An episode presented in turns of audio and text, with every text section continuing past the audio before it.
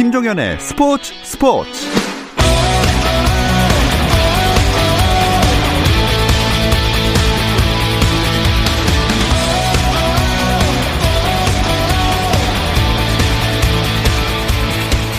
스포츠가 있는 저녁 어떠신가요? 아나운서 김종현입니다. 오늘 하루 스포츠계를 돌아보는 스포츠 타임라인으로 김종현의 스포츠 스포츠 출발합니다.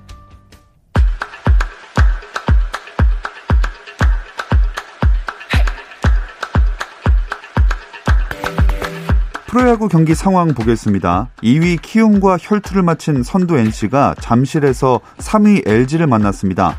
두 팀은 현재 3경기 차로 LG는 6연승에 도전하고 있는데요. 이 경기 NC가 1회와 3회 2점씩을 뽑아내면서 현재 6회 말이고요. 4대 1로 앞서가고 있습니다. 그리고 2위 키움은 대전으로 갔습니다. NC와의 1.5경기 차를 유지한 가운데 최하위 한화를 만났는데요. 어, 역시나 6회 초 진행 중이고요. 점수는 6대4, 2점 더 많이 낸 팀은 키움 히어로즈입니다. 대구에서는 두산과 삼성이 만났습니다. 두산은 2연승을, 삼성은 2연패 탈출을 바라보고 있는데요. 어, 4회 초만 해도 8대1이었던 경기가 4회 말에 삼성이 5점을 더 올리면서 8대6 2점 차로 좁혀졌습니다. 사직에서는 기아 대 롯데의 경기가 열리고 있습니다. 어제 선발이었던 간용과 노경은은 비로 하루를 더 쉬고 선발 등판에 나섰습니다. 이 경기는 7회 초 진행 중이고요. 기아가 4득점, 롯데가 2득점을 올렸습니다. 마지막으로 수원으로도 가보겠습니다. SK 대 KT의 경기입니다. 스코어는 현재 6대2, 6회 말 진행 중이고 앞서고 있는 팀은 KT입니다. 프로야구에서 처음으로 코로나19 확진자가 나온 한화 구단의 박정규 대표이사가 사퇴했습니다. 한화는 박 대표가 올 시즌 부진한 팀 성적과 최근 확진자 발생 대처 과정에서 논란이 빚어진 데 관해 막중한 책임감을 느끼고 사의를 표명했다고 밝혔습니다. 한화는 또 홈페이지에 임직원과 선수단 일동 명의로 공식 사과문을 올렸습니다.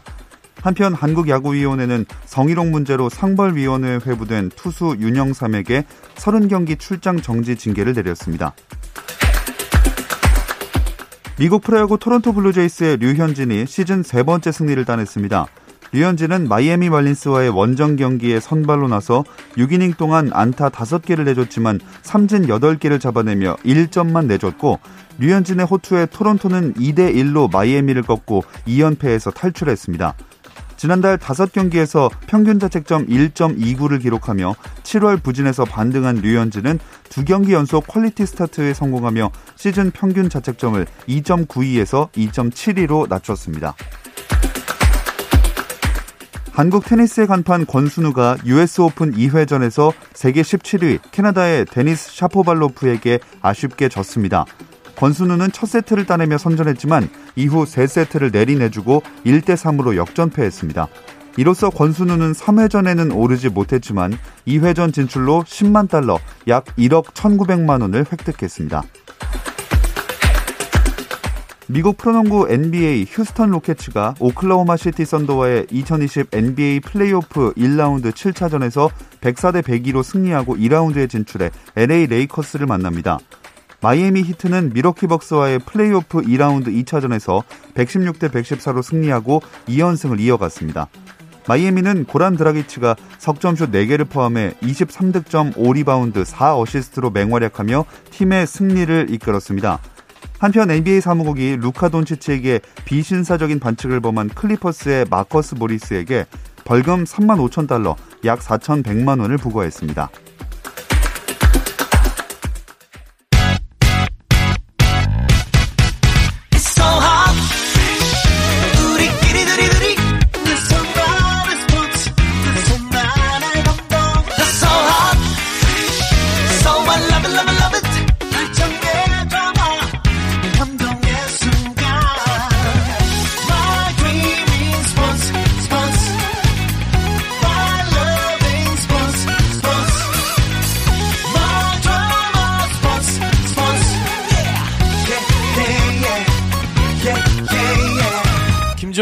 김종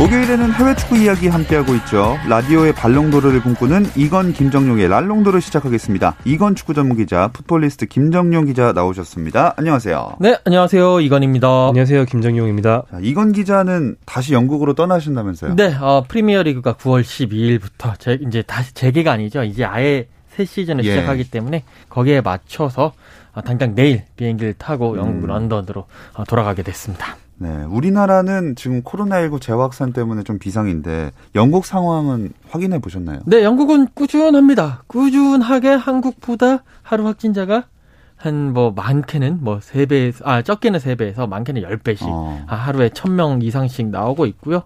뭐 어떻게 하겠습니까? 그래도 프리미어 리그가 있고 손흥민 예. 선수가 있기 때문에 가서 최대한 마스크를 쓰면서 음. 조심하도록 하겠습니다. 네, 건강 관리를 잘 하시기 바라겠고요. 근데 유럽 축구계가 지금 그 코로나19 연쇄 확산하고 있기 때문에 조금 더 신경이 쓰이는 건 사실일 것 같아요. 네, 아무래도 이제 유럽 축구 선수들이 시즌이 끝나고 그동안에 휴가를 못 갔던 것을 이제 확실하게 휴가를 갔다 오자. 예. 그러면서 뭐 스페인이라든지 남프랑스라든지 남이탈리아라든지 이런 곳으로 가면서 거기서 정말 신나게 논 것 같아요. 그래서 코로나 확진을 많이 받고 왔는데 뭐 네이마르, 다비드 실바, 그다음에 아마다 트라우레 뭐 이런 선수들이 지금 양성 판정을 받았다라는 얘기들이 나오면서 음. 이 어떻게 하다 보면 지난번보다 지난번 판데믹 기간 동안에 네. 무관중 경기를 했었던 것보다 더 많은 선수들이 확진을 받는 거 아니냐라는 어. 지금 걱정 섞인 우려 섞인 시선들이 많이 있습니다. 여러 선수들이 확진 판정을 받고 있는데 그 중에서 파리 생제르맹 상황이 제일 심각한 것 같아요. 네, 파리 생제르맹은 네이마르만 있는 게 아니고요. 앙헬 디마리아, 레안드로 파레데스 이런 선수들이 스페인의 이비자 섬으로 휴가를 갔다가 코로나 확진 판정을 받고 받아왔습니다. 그 파레데스 선수 같은 경우 실력은 팀 내에서 볼 때 그저 그런 수준인데 예. 팀내 친화력이 아. 최고라서 예. 굉장히 인사이더라고 하죠. 음. 그래서 이비자에서 동료들을 죄다 만나고 심지어는 이제 파리 생제르맹을 떠난 뭐 카바니 이런 선수까지 다 만나고 다녔대요. 아. 그래가지고 이 선수의 그 동선 그 감염자 동선이 초미의 축구계 초미의 관심사로 떠오른 그런 현상이 돼버렸고요. 안데르 에레라, 마우르 이카르디, 케일러 나바스 뭐 이런 선수들도 다 접촉 그 대상자에 있기 때문에 앞으로 추가 확진자가 발생할 가능성도 음. 남아 있다고 합니다. 이러면은 당장 그 파리 아그 프랑스도 개막인데 경기할 수 없는 거 아닌가요? 네, 그 프랑스 리그왕 규정에 따르면 4명 인상이 양성 판정일 경우에는 단체 훈련 자체를 할 수가 없게 됩니다. 음. 파리 승제르맹이 그 개막을 좀 늦게 해서 11일 랑스를 상대로 새 시즌 개막전을 치를 예정이었는데 경기를 앞두고 주축 선수들이 이미 빠졌고 단체 훈련을 이미 진행할 수 없는 상태가 됐고요. 제대로 된 훈련을 할 수 없기 때문에 이 경기를 더 미뤄달라는 음. 요청까지 고려하고 있는 상태입니다. 그러니까 미뤄졌는데 또 미루게 되는 거죠? 만약에 네, 미뤄지면. 그렇습니다. 일단 파리 생제르맹 같은 경우에는 챔피언스리그 결승까지 진출을 하면서 어, 그 프랑스 리그왕 쪽에서 배려를 해줬어요. 예. 어, 챔피언스리그 결승 치르고 왔으니 좀 쉬어라. 어, 다른 팀들에 비해서 한 2주 정도 늦게 해주겠다. 음. 그게 이제 비단 파리 생제르맹뿐만이 아니라 어, 4강까지 갔던 올림픽 리옹한테도 같은 것을 적용을 했는데 이제 지금 파리 생제르맹의 4명 이상이 지금 이렇게 많은 선수들이 확진이 되다 보니까 자칫 잘못하면 뭐 한 2주 정도 더 미루게 되고 그렇게 되면 리그 일정 자체가 상당히 좀 음. 복잡 미묘해지는 그런 단계까지 갈 수도 있을 것 같습니다. 네, 게다가 유럽 국가대항전, 유럽 축구연맹 네이션스 리그도 있는데 이것도 참 긴장감 속에 치러질 것 같아요. 네, A조에 참여하는 스페인이 오는 4일 그러니까 새벽에 독일 원정 경기를 치르고 우크라이나와 또 홈 경기를 그 뒤에서 갔는데요. 스페인 대표팀에서 미켈 오야르사발, 아다마 트라오레 두 선수가 벌써 코로나 양성으로 빠졌습니다. 음. 아다마 같은 경우에는 뭐 최근 지난 1년 동안 굉장히 예. 폭발적인 돌파력으로 많은 관심을 모은 선수인데 A매치 데뷔를 좀 앞두고 있었거든요. 그런데 연령의 대표팀을 두루 거쳐서 이번에 A 대표팀 데뷔를 앞두고 있었지만 데뷔전을 뒤로 미루게 됐고요. 또 프랑스 같은 경우에는 우리한테 잘 알려진 메뉴의 포그바, 토트넘의 은돈벨레 이런 스타 미드필더들이 역시 코로나19 양성 반응으로 이탈하는 등 각 나라마다 그 확진자가 상당히 음. 많이 나오고 있는 상황입니다.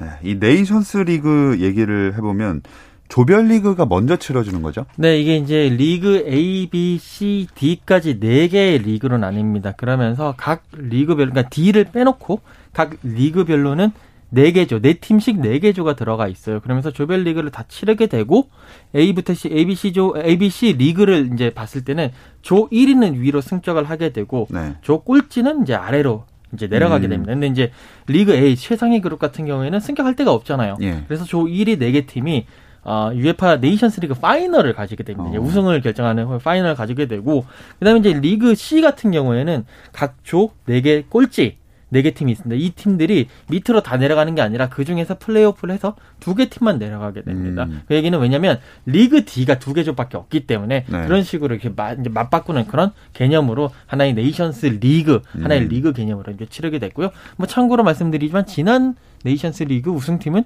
우리 크리스티아노 호날두가 뛰고 있는 예. 네. 그 나라가 포르투갈이죠. 네, 포르투갈 대표팀이 아 생각이 안 나셨나요? 아, 스페인과 포르투갈 갑자기 헷갈려가지고요. 네. 어, 우리나라 시간으로 내일부터 시작이 되는데 그 독일이랑 스페인이 만나네요. 첫날부터. 네, 어, 내일 새벽 3시 35분에 경기를 갖게 되고요. 그 아까 말한 1부 리그에 해당하는 리그 A에서 4조의 두 팀 모두 소속이 되어 있습니다. 예. 이 조에는 독일, 스페인 외에 우크라이나, 스위스가 있는데 뭐 이변이 없다면 독일, 스페인이 조 1위를 다투게 되고 음.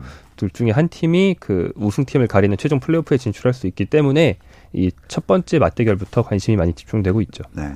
이번 그 두 팀의 기존 대표팀 명단이랑 차이가 좀 있나요? 네, 아무래도 일단 좀 차이가 있는 게 어, 독일 대표팀 같은 경우에는 유, 이제 챔피언스리그 결승에서 우승을 차지했던 그 바이에른 미네 선수들을 많이 이제 뺐습니다. 음. 그만큼 체력적인 건 배려를 해준 부분이 있고요. 대신에 이 뢰브 감독도 뭔가 꾸준히 세대 교체에 대한 생각을 하고 있는데 어 이때까지 성인 대표팀 경험이 없던 뭐 고젠스, 노이하우스, 어, 올리버 바우만 같은 그런 선수들 뉴페이스를 대거 포함을 시켰고요.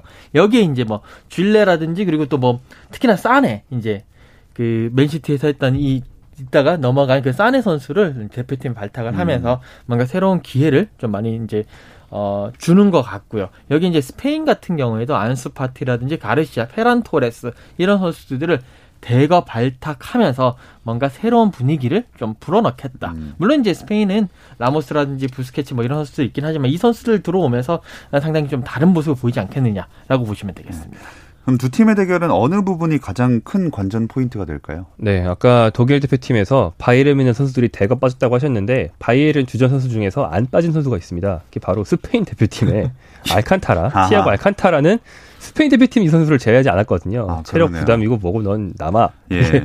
알칸타라가 뜁니다. 그래서 알칸타라가 굉장히 익숙한 뭐 독일 리그에서도 많이 맞붙어 봤고 뭐 바이에른 뮌헨에서도 좀 후보 선수들은 이번 대표팀 들었거든요. 독일 예. 대표팀에. 그래서 그런 익숙한 선수들과 맞대결을 하게 되고요.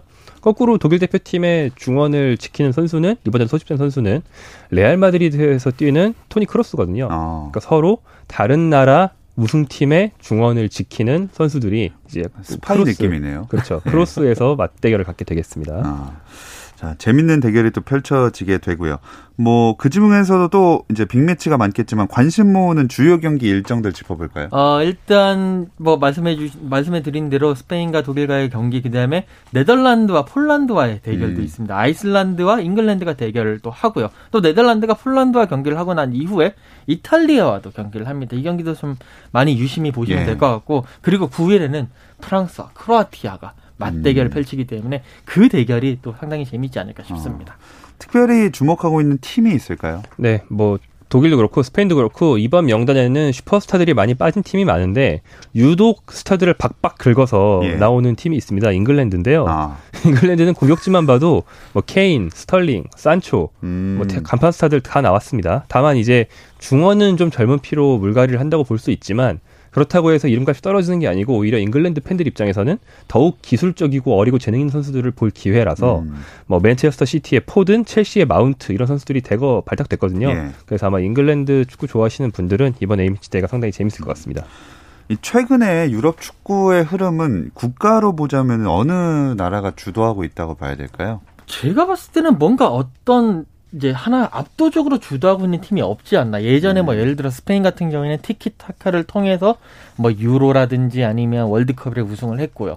뭐 독일 같은 경우에도 많이 월드컵 우승을 하고 있는데 지금은 누구 하나 확실하게 압도하고 있는 팀은 없다라고 보, 저는 그렇게 생각합니다. 다만 이제 그래도 독일이 뭐 썩어도 준치라는 표현처럼 부자는 망해서 3년은 간다는 표현처럼 그래도 독일이 지금 이번에 유로 네이션스컵에서 네이션스 리그에서 많은 선수들을 뺐음에도 불구하고 분명히 단단한 어, 모습을 보여줄 음. 것 같고 여기에 이제 그 잉글랜드도 말씀을 하셨지만 뭐 그런 모습 스타들도 많이 긁어 모았고 특히 젊은 선수들의 피 그리고 이제 하나 조금 재, 눈여겨 볼 만한 팀이 어, 네덜란드를 한번 눈여겨보면 될 것 같습니다. 어. 에레디비지에에서 여러 가지 이제 많은 가능성을 보인 팀 선수들도 많이 이제 발탁을 했지만 무엇보다도 이 네이션스 리그를 앞두고 쿠만 감독이 야반 도주를 했거든요. 아하. 바르셀로나로. 그래서 네. 이런 야반 도주를 어떻게 선수들이 어, 그런 것들을 극복할 것이냐 그런 걸 보면서 어, 좀 여러 가지 관전 포인트로 또 보시면 좋지 음. 않을까 싶습니다. 그 주도하는 나라가 없다고 말씀하실 수밖에 없는 게 지난 거의 1년 동안 A 매치를 못했잖아요. 아, 하긴 그러네요. 네, 그래서 새로 시작하는 분위기라고 보시면 되겠습니다. 음. 자, 방금 쿠만 감독이 바르셀로나로 도주했다 하셨는데 그 바르셀로나는 요새 메시와의 결별설로 아주 난리가 나고 있습니다. 한 주 사이에 뭐 변화되거나 진전된 상황이 있나요? 어, 메시의 아버지 호르헤 메시 씨가 나섰는데 네. 이 선수들은 그 가족들이 패밀리 비즈니스라서 음. 가족들이 뭐 에이전트를 하거나 최소한 중원에서 대리인 법적 대리인이 아니라도 교량 역할을 하는 경우가 많거든요. 예. 근데 이제 나서서 한번 이제 메시 역시 아버지가 에이전트이기 때문에 나서서 그 주제프 바르토메우 바르셀로나 회장과 면담을 했는데 애초에 좀 골이 깊어진 상태였기 때문에 사실은 바르토메오 회장이 좀 전향적으로 숙이고 들어가지 않으면 안 풀리는 상황이에요. 예. 그렇지 않았고 그래서 입장차만 확인한 것으로 알려져 있기 때문에 메시 선수 측은 여전히 나가고 싶거나 최소한 바르셀로나의 현 상황에 대해서 큰 불만이 있는 상황이 좀 해소되지 않은 것 같습니다. 혹시 메시 주변 사람들은 떠나라고 할까요? 남으라고 할까요? 어, 일단 메시의 주변에서 이야기한 사람들 중에 뭐 물론 이제 같은 팀은 아닙니다만 그 레알 마드리드의 주장인 세르기오 라모스는 네. 아, 메시 제발 떠나지 말고 바르셀로나에 있어 달라. 바르셀로나에서 우리 함께 계속 라이벌 구도를 형성을 하자. 음. 라는 식으로 이야기를 했고요. 한 가지 재밌는 게 이제 펩 가르디올라 맨시티 감독입니다. 계속 맨시티와 메시가 연결이 되고 있다. 메시가 맨시티로 갈 수 있다. 이런 얘기들이 나오고 있는데 정작 펩 가르디올라 감독은 만약에 이제 메시한테 전화를 하면서 우리가 만약에 너를 데리고 오려면 메시 당신을 데리고 오려면 좀 쉽지가 않다. 특히 이적료가 발생한 부분에는 우리가 큰 부담이 될 수밖에 없다. 물론 돈적인 부분도 부담이 되겠지만 그거를 떠나서 재정적 페어 플레이 음. 거기에 걸릴 수가 있다. 그렇기 때문에 쉽지 않은 작업이다. 그래서 일단은 바르셀로나의 어째 이제 그 계약 기간이 내년까지이기 때문에 한 1년 정도는 남는 것이 어떠냐라고 음. 조언을 했다고 하더라고요. 이제 그런 걸 봤을 때 아직까지도 메시의 어, 다음 시즌 어디서 뜰지는 좀 더 지켜봐야 어. 되지 않을까라는 상황입니다. 펩 과르디올라 감독은 그렇게 말했지만 맨시티랑 메시가 이적 합의 맞췄다 이런 보도도 있었거든요. 어, 네. 그러니까 양측이 연봉에 대한 입장 차를 좁혀 놨다라는 얘기인데 그래도 뭐 어차피 바르셀로나 측과의 이적료 협상 같은 게 남아 있기 때문에 그 법정 분쟁에서 메시 측이 승리해서 이적료가 없어지거나 뭐 이런 음. 상황이 아니라면 영입은 뭐 힘들 겁니다. 아무튼 그 보도에 따르면 맨시티가 메시에게 주기로 한 연봉이 5년 계약에 무려 총액 거의 1조 원이거든요. 어. 근데 이게 그 과장된 금액이 아닌 게 1년에 2천억 원 정도인 건데 그 세, 그 보통 잉글랜드 쪽에서는 연봉을 세전으로 발표하고 스페인 보도에는 세후로 나오는 경우가 많아요. 네. 지금 메시가 바르셀로나에서 세후 한 천억 원 정도 받는 걸로 알려져 있거든요. 그러니까 잉글랜드 측 보도에서는 보통 두 배 정도로 나옵니다. 같은 금액이에요. 음, 비슷한 금액. 연봉 보전만 해줬는데 5년에 음. 1조라는 겁니다. 엄청난 거죠. 아, 부럽습니다. 자, 수아레즈도 바르셀로나를 떠나게 될 것이다. 이런 얘기가 있는데요. 이 소식은 잠시 쉬었다 와서 자세히 나눠보겠습니다.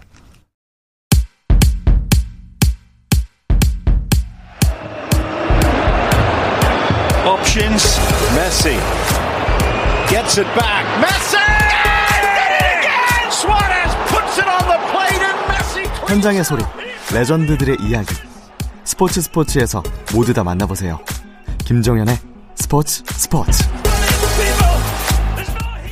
이건 김정용의 랄롱도르 풋볼리스트 김정용 기자, 이건 축구 전문 기자와 함께하고 있습니다. 이 수아레즈의 이적설은 메시의 행보랑 무관하진 않은 것 같아요. 네, 아무래도 네. 그 쿠만 감독이 들어오고 난 이후에 가장 처음으로 아, 칼라를 들이댄 선수가 이 수아레즈 선수거든요. 예. 수아레즈 처음에는 뭐 그냥 하나의 엄포용이라든지 약간 공갈포가 아닌가라는 네. 약간 뭐 그런 식의 생각을 했었는데 정말 나가라 음. 라는 식으로 지금 얘기가 나오고 있으니까 어 지금 뭐 메시 아 수아레즈 선수의 어 여러 가지 이제 행선지에 대해서 나오고 있고 특히나 이제 훈련 끝나고 최근에 훈련 끝나고 난 다음에 수아레즈가 바로 자기 집으로 가지 않고 리오넬 메시의 집으로 향했다고 음. 하더라고요.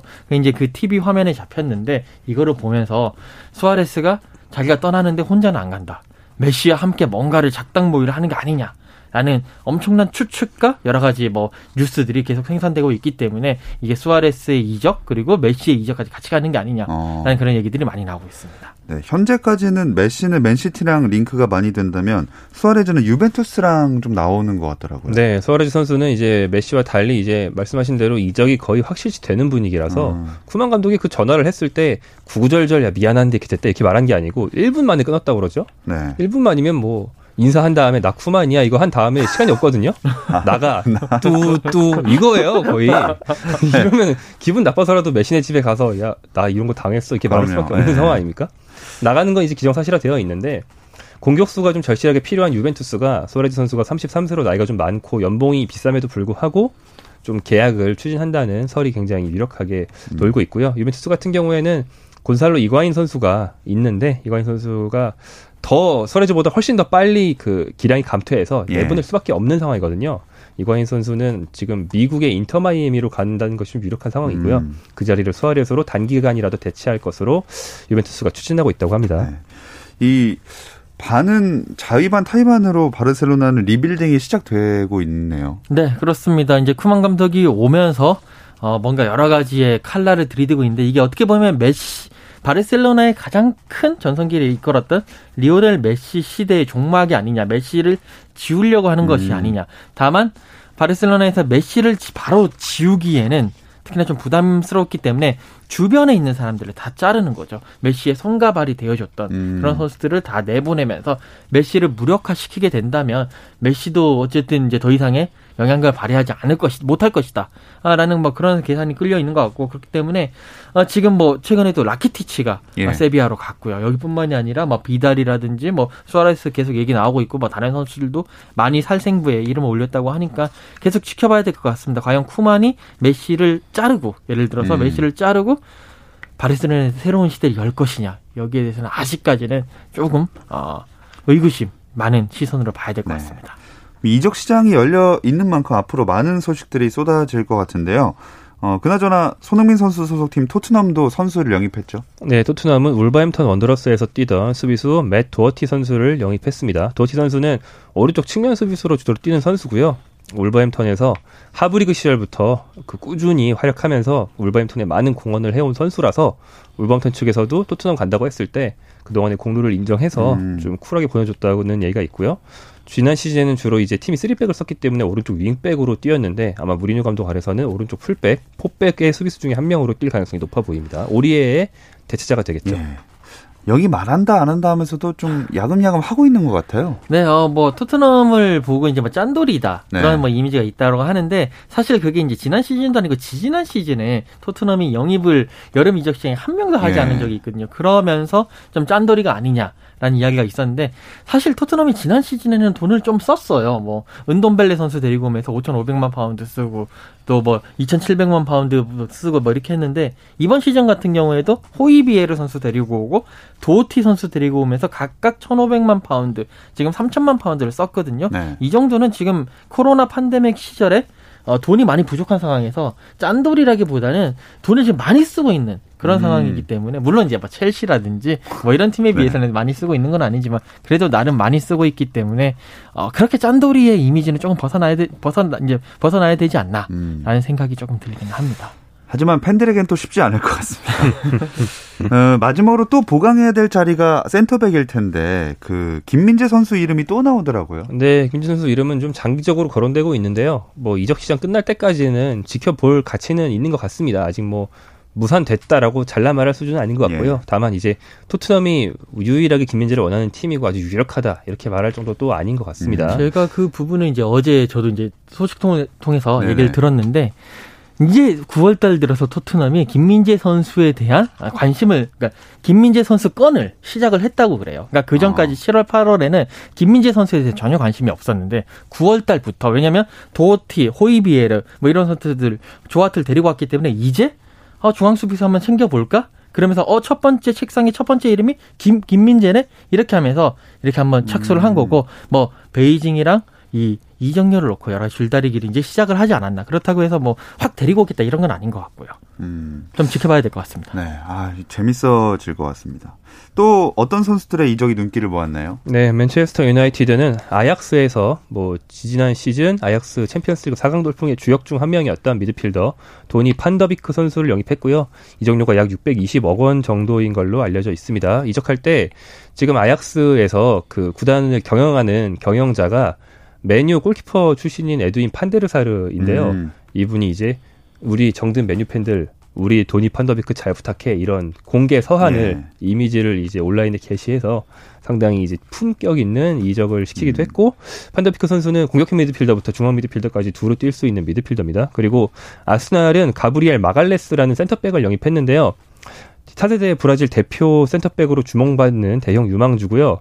입단식이 랜선 입단식이었는데 네. 아스날 내 브라질 대표 선배인 윌리안이나 다비드 루이스가 먼저 영상 투어를 하면서 아. 그 발연기로 오늘 아스날에 브라질 사람 한 명 더 온다며 누군지 모르겠는 걸 이러다가 세 번째 영상 통화 되면서 네. 가브리엘 얼굴이 등장하자 어이쿠 이게 무슨 일이람 네가 우리 팀에 오니 뭐 이런 누가 봐도 구단에서 시킨 거 네. 네.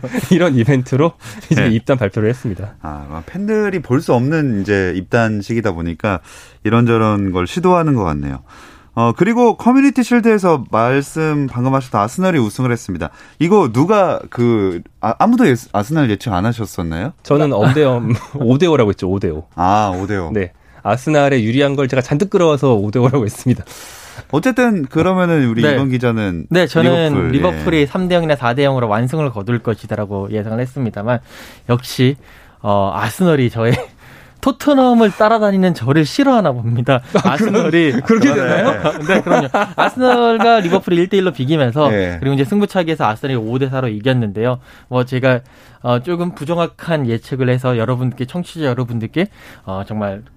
과오를 범했습니다. 정말 죄송하다는 말씀을 드리고 앞으로 좀 더 정확하게 분석하도록 하겠습니다. 괜찮습니다. 저희 스포츠 스포츠에 나오시는 전문가분들 다 틀려요. 맞추는 날이 거의 없기 때문에 다 적응하셨을 겁니다. 자, 마지막으로 어, 지난번에 얘기하려다가 못한 그 러시아 리그로 간 황인범 선수 얘기를 좀 해볼까요? 네, 황인범 선수는 두 번째 교체 출장 경기에서 데뷔골 넣었었고요. 그 이후에 있었던 첫 선발 경기에서 어시스트를 했습니다. 예. 그러니까 세 경기 나와서 1골 1도움 미드필더로서 굉장히 좋은 스타트를 끊었고요. 공격 포인트만 많은 게 아니고 경기력 자체가 굉장히 좋습니다.